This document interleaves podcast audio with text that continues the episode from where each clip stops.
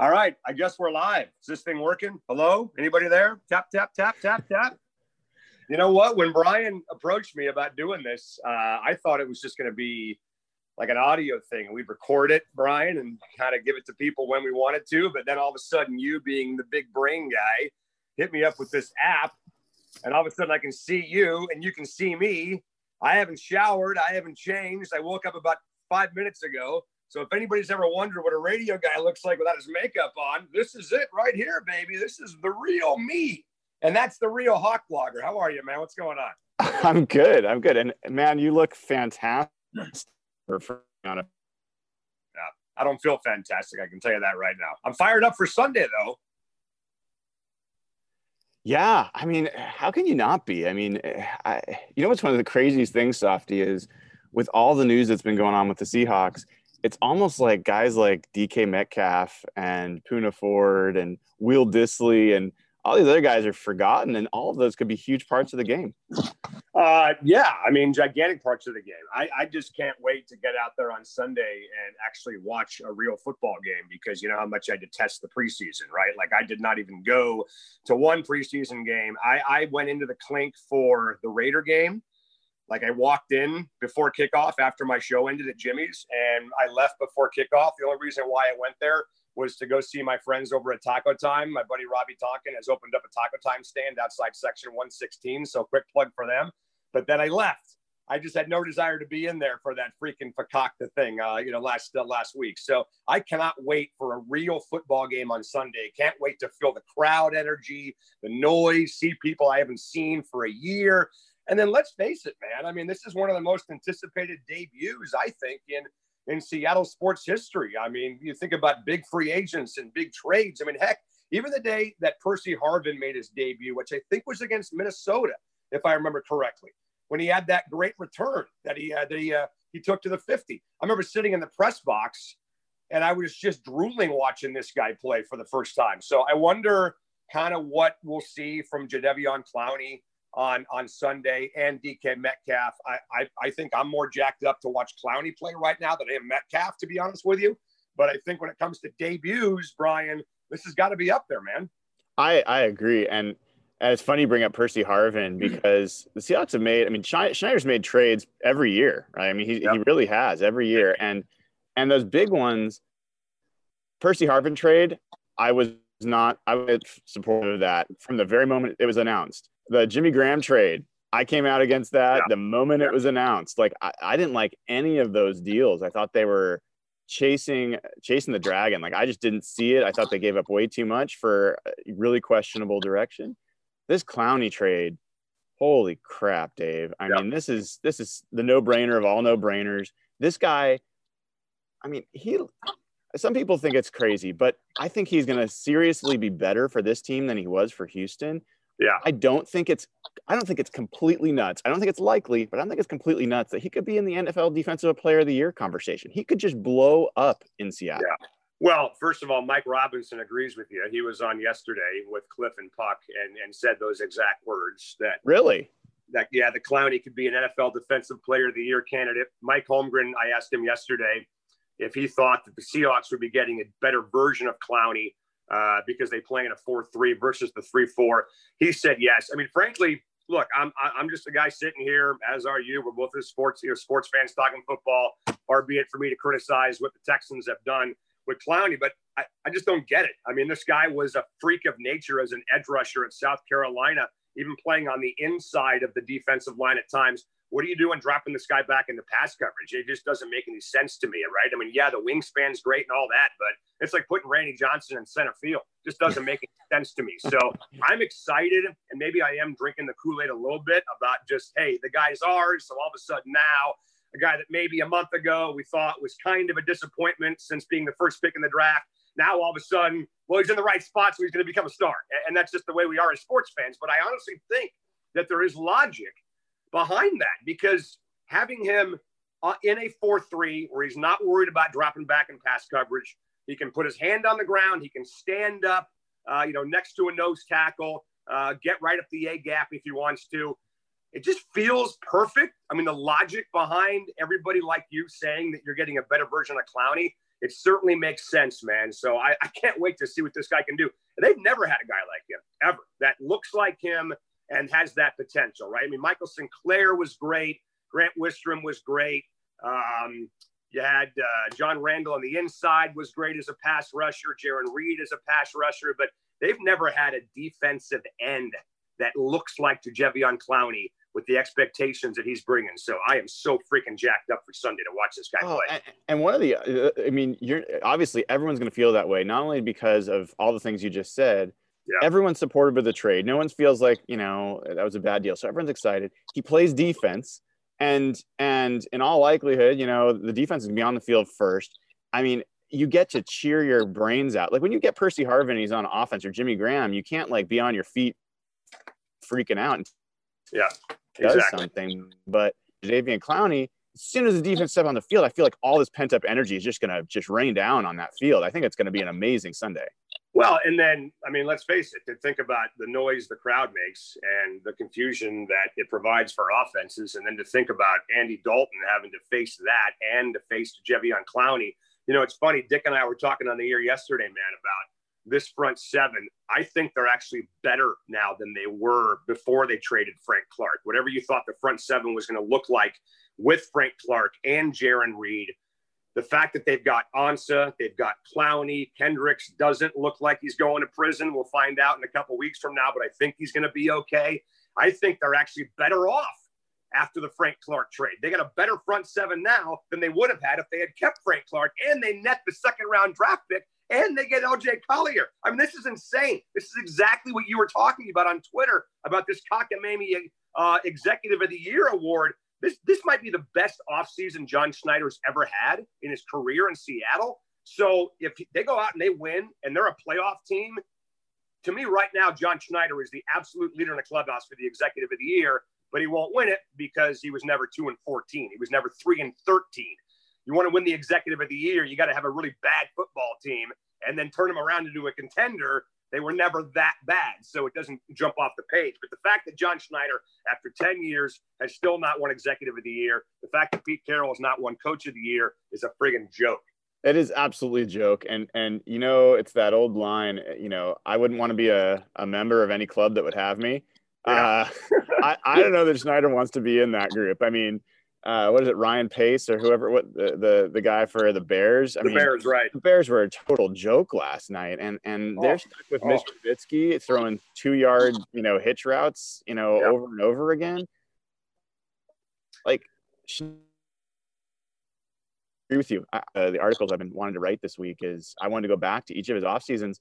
In 2013 off season, 2012, the draft I mean, he's had some amazing drafts where he brought in like really top end talent, as you as you know. But yeah, if you look at free agency, contract extensions, um, draft picks, uh, you know, all the trades, all the decisions that he made collectively, mm-hmm. I don't know how you can beat extending your franchise quarterback, extending your franchise, you know, quarterback on defense, uh, yeah.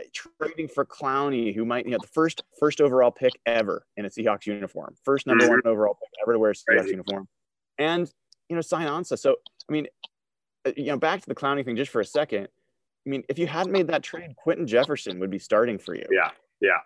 I, I mean, think about the difference. Even if Clowney is just what he was in in, in Houston, the difference between Clowney and, and Quinton Jefferson. No offense to oh. Quinton Jefferson, but oh. I mean, it's just it's a huge upgrade. Well, it's not even worth having the conversation. I mean, that's obviously not even. I mean, there's nobody, no logical, rational person would ever disagree with anything you just said, especially Quinton Jefferson versus Jadeveon Clowney. And yes, I am now walking around my house because the groomer's here and they're almost done with Winnie. So, and any second now, you guys are going to get to meet Winnie after she gets out of her bath and gets clipped. But I think in the end, Brian, that for me, you have to wait and see how the season goes. Obviously, if this thing falls apart, knock on wood, hopefully it doesn't happen, injuries, whatever. But to go out, I've never seen a general manager. Uh, I mean, again, maybe if, if I thought about this for you know a little bit longer and did some research on it, I think about a guy who had an obvious glaring need, like the Seahawks did at the pass rush position, and went out and fixed it the way they did. And that's what it's not just the pass rush; it's the running game too. The running game two years ago was terrible. We kept referencing what Minnesota did with their with their offensive line. Vikings went from the bottom to near the top in rushing yards the last couple years. It can be done. Seahawks went from the outhouse to the penthouse when it comes to rushing yards. They showed it can be done. But for this regime to address maybe in the last couple years the two biggest glaring weaknesses, which was the rushing offense and the pass rush, to do what they've done with both of those situations and as fast as they've done it is ridiculous. I don't know if there's ever been a general manager in Seattle history, whether Sonics, Seahawks, Mariners, whatever, who has gone out, identified a, a, major weakness the way that they did with the running game and the pass rush, and fixed it as fast as they did. And not just fixed it, brought it to the top of their profession. Number one rushing offense in the NFL. And now with Ansah and Clowney and Kendricks and Jarran Reed in week seven when he serves a suspension, this could be one of the better pass rushes now in the NFL. So you go from the bottom in rushing, the bottom in pass rush, or kind of you know mediocre in pass rush, and now we feel like they could be among the best in the league in both those categories. God damn, we are lucky to have John Schneider as the general manager of this football no, team. No kidding. This is the golden era. It still oh. is, even if you know. And and and I'm going to add one more to what you just said. So they were they took him from the the outhouse to the penthouse in the rushing game on offense last year.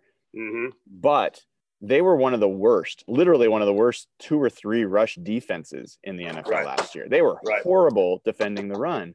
Yep. And now you've got Poona Ford, you've got Clowney, mm-hmm. you've got Al Woods, who most yep. people don't know, but is a damn good interior tackle, especially defending the run. You've got that linebacker crew.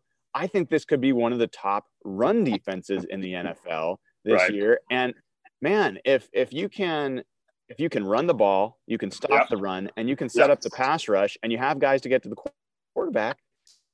That's fun football. I mean, God, like that's that's what you go that's what you go to the field to to enjoy. Thank you. Totally, totally. By the way, say hi to the Grimmer. Hello. Say hello. Hello. there she is, and there's Winnie. Bye. She, Take care. There's Winnie eating cat food like she's not supposed to. Winnie, get want, over here. I'm gonna stick Clowney on you. Get out of here. Come on. What's the matter with you? Good grief. No, I mean you're I mean, you're totally right. And it's you know, I mean, I'm like giddy right now, man, thinking about what this team could do. Maybe I'm just living in the moment and I'm just, you know, being the uh, the hyperactive fan right here. But I really believe that this team, when they acquired Jadeveon Clowney, became a legitimate Super Bowl contender. I do because I think the offense is going to be just fine. I mean, God, people forget they were tied for sixth in scoring a year ago. There's no reason why they should not be another top 10 scoring offense in 2019. And if we truly believe that their defense has improved the way we think they have, and they do have one of the better front sevens in the NFL, why shouldn't we be sitting here talking about competing for another Lombardi trophy? I think there's tremendous parity in the NFL right now, beyond belief parity in the NFL. There's no obvious choice, I think, uh, for a runaway uh, champion in the NFL. Maybe people think Kansas City on paper would be that team right now. You never count out the Patriots, obviously, but I just think in the end, that move and what this front seven looks like now has vaulted them into championship contending status. Absolutely. I don't think that really can be in question. I think there's a trap that you can fall into as a Seahawks fan of this is not the 2013 squad. No team right, is the, sure. the, the, 2013 squad Never. was the most talented team of the entire decade maybe yep. even longer. I mean, that was a, yep. a once in a probably generation team. But if you look at the teams they're having to compete with, there isn't a San Francisco 49ers no. out there like there was no. back then either. And and so I think that this team, you know, look, I, I'm I'm curious before I say, you know, my I, this group knows my win prediction, but you know, mm-hmm. where where where are you if you look at their schedule? You know, yeah. what the what's the range of wins that you think is reasonable um, yeah. for, for the group as it I think I think between 10 and 13 wins to me right now. I mean, anywhere from 10 to 13. I think it's a double digit win team on paper right now. And I think again, I mean, you, you, know, the good news is the teams that you're competing with for that number one seed, potentially teams like uh, teams like the Saints, uh, teams like Minnesota, for example. You get those games at home, and you get Minnesota on Monday night in Seattle, so they got a chance to really do some damage against contenders for that number one seed.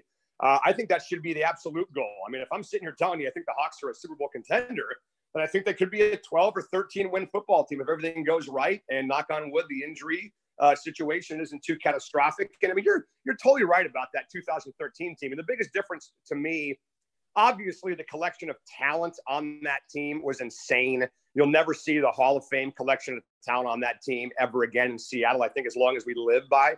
But the difference also, and maybe if there's one little teensy weensy concern about this defense, it's the depth on the defensive line. Because the depth on the defensive line in 2013 was ridiculous. Cliff Avril, Michael Bennett weren't even freaking starters, for God's sakes, on that football team. Chris Clemons, Red Bryant, Clinton McDonald, Cliff Avril, Michael. But I mean, dude, Brian, that that depth that you saw on that defensive line in 2013, I'm pretty certain you'll never see it again ever as long as you live in Seattle. So there is a little bit of a concern about that, but I also do think that what John and Pete and the coaching staff have figured out about how to manage snap counts has been really underrated. And even going back to last year, when uh, you know, I mean, Chris Carson, they they found the magic button for Chris Carson's snap count and what he's able to carry and what he's able to pull off. And because they did that, he was a freaking beast in December for these guys down the stretch and it helped put them into the playoffs. So I think that's going to be kind of something to watch is how do they manage the snap counts for guys like Ansah and Clowney, even for Jarran Reed when he comes back and Poona Ford. But I believe the staff can do it. So I think anywhere from 10 to 13 wins is probably fair.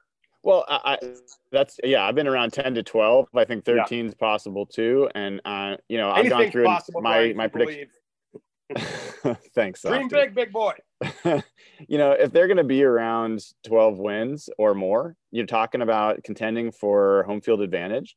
And if this team Absolutely. gets home field advantage, even if they get a two seed, the number one seed can get knocked out.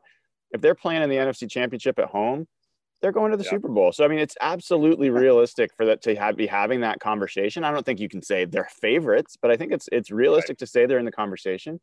And totally. look, I think the big question mark for this team to me, you you mentioned some good ones on depth, but is the secondary. I think the secondary yeah. is average at best. Yeah. Um, we're going to see what happens at nickel corner. I think this weekend's going to be interesting. You got Tyler Eifert, you got um, Boyd. Uh, Dalton isn't the worst quarterback he's not the best. You know, you got the big ginger coming in. So mm-hmm. like let's let's see how the secondary holds up. But if Tre Flowers and Shaquill Griffin can actually take a step forward, right, then yeah, I mean this this this team looks really really ready to go. By the way, speaking of Flowers, real or fake? I would say real. Nah, wrong. Those Dang. yeah. Good job by the wife, though. Huh? She nice job, like Gina. No, I totally agree with you, man, about the secondary. Um, but I think, I mean, look, right now I'm in a pretty positive mood, to be honest with you. It's Friday. It's going to be a great day. I'm going to go play some golf in a little bit here, hit some balls, our second favorite sport. Uh, the dogs are playing a big game tomorrow. The Hawks are going Sunday. So right now I'm kind of in a jolly mood and buying everything that everybody's selling about the Seahawks.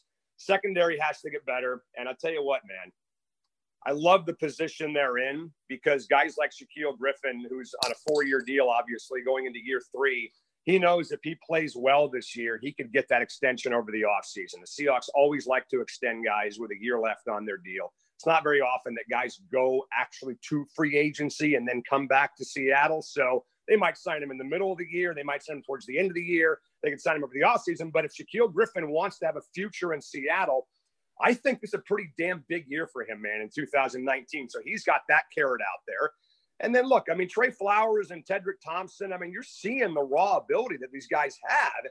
It's just a matter of putting it all together. And, and what better coach to coach these guys than Pete Carroll? Look, I don't care who they say on paper is the defensive backs coach in Seattle. I don't care who they say on paper is the defensive coordinator in Seattle the defensive backs coach and the defensive coordinator, as long as Pete Carroll's here, is going to be Pete Carroll. And there's nobody in the NFL, I think, right now that teaches technique and teaches their system better than Pete Carroll. So I think he actually can take chicken crap and turn it into chicken salad. Not that Shaq Griffin is chicken crap, not that Tre Flowers is chicken crap, but these two guys had passer ratings over 100 last year. That's not good enough. That's got to stop. So I love the fact that Pete Carroll's coaching these guys. And if they can't play, they'll get rid of them. We all know that. Nickel corner to me is going to be fun to watch on Sunday as well. Uh, is it going to be Akeem King down the road? Is it going to be Ugo Amadi?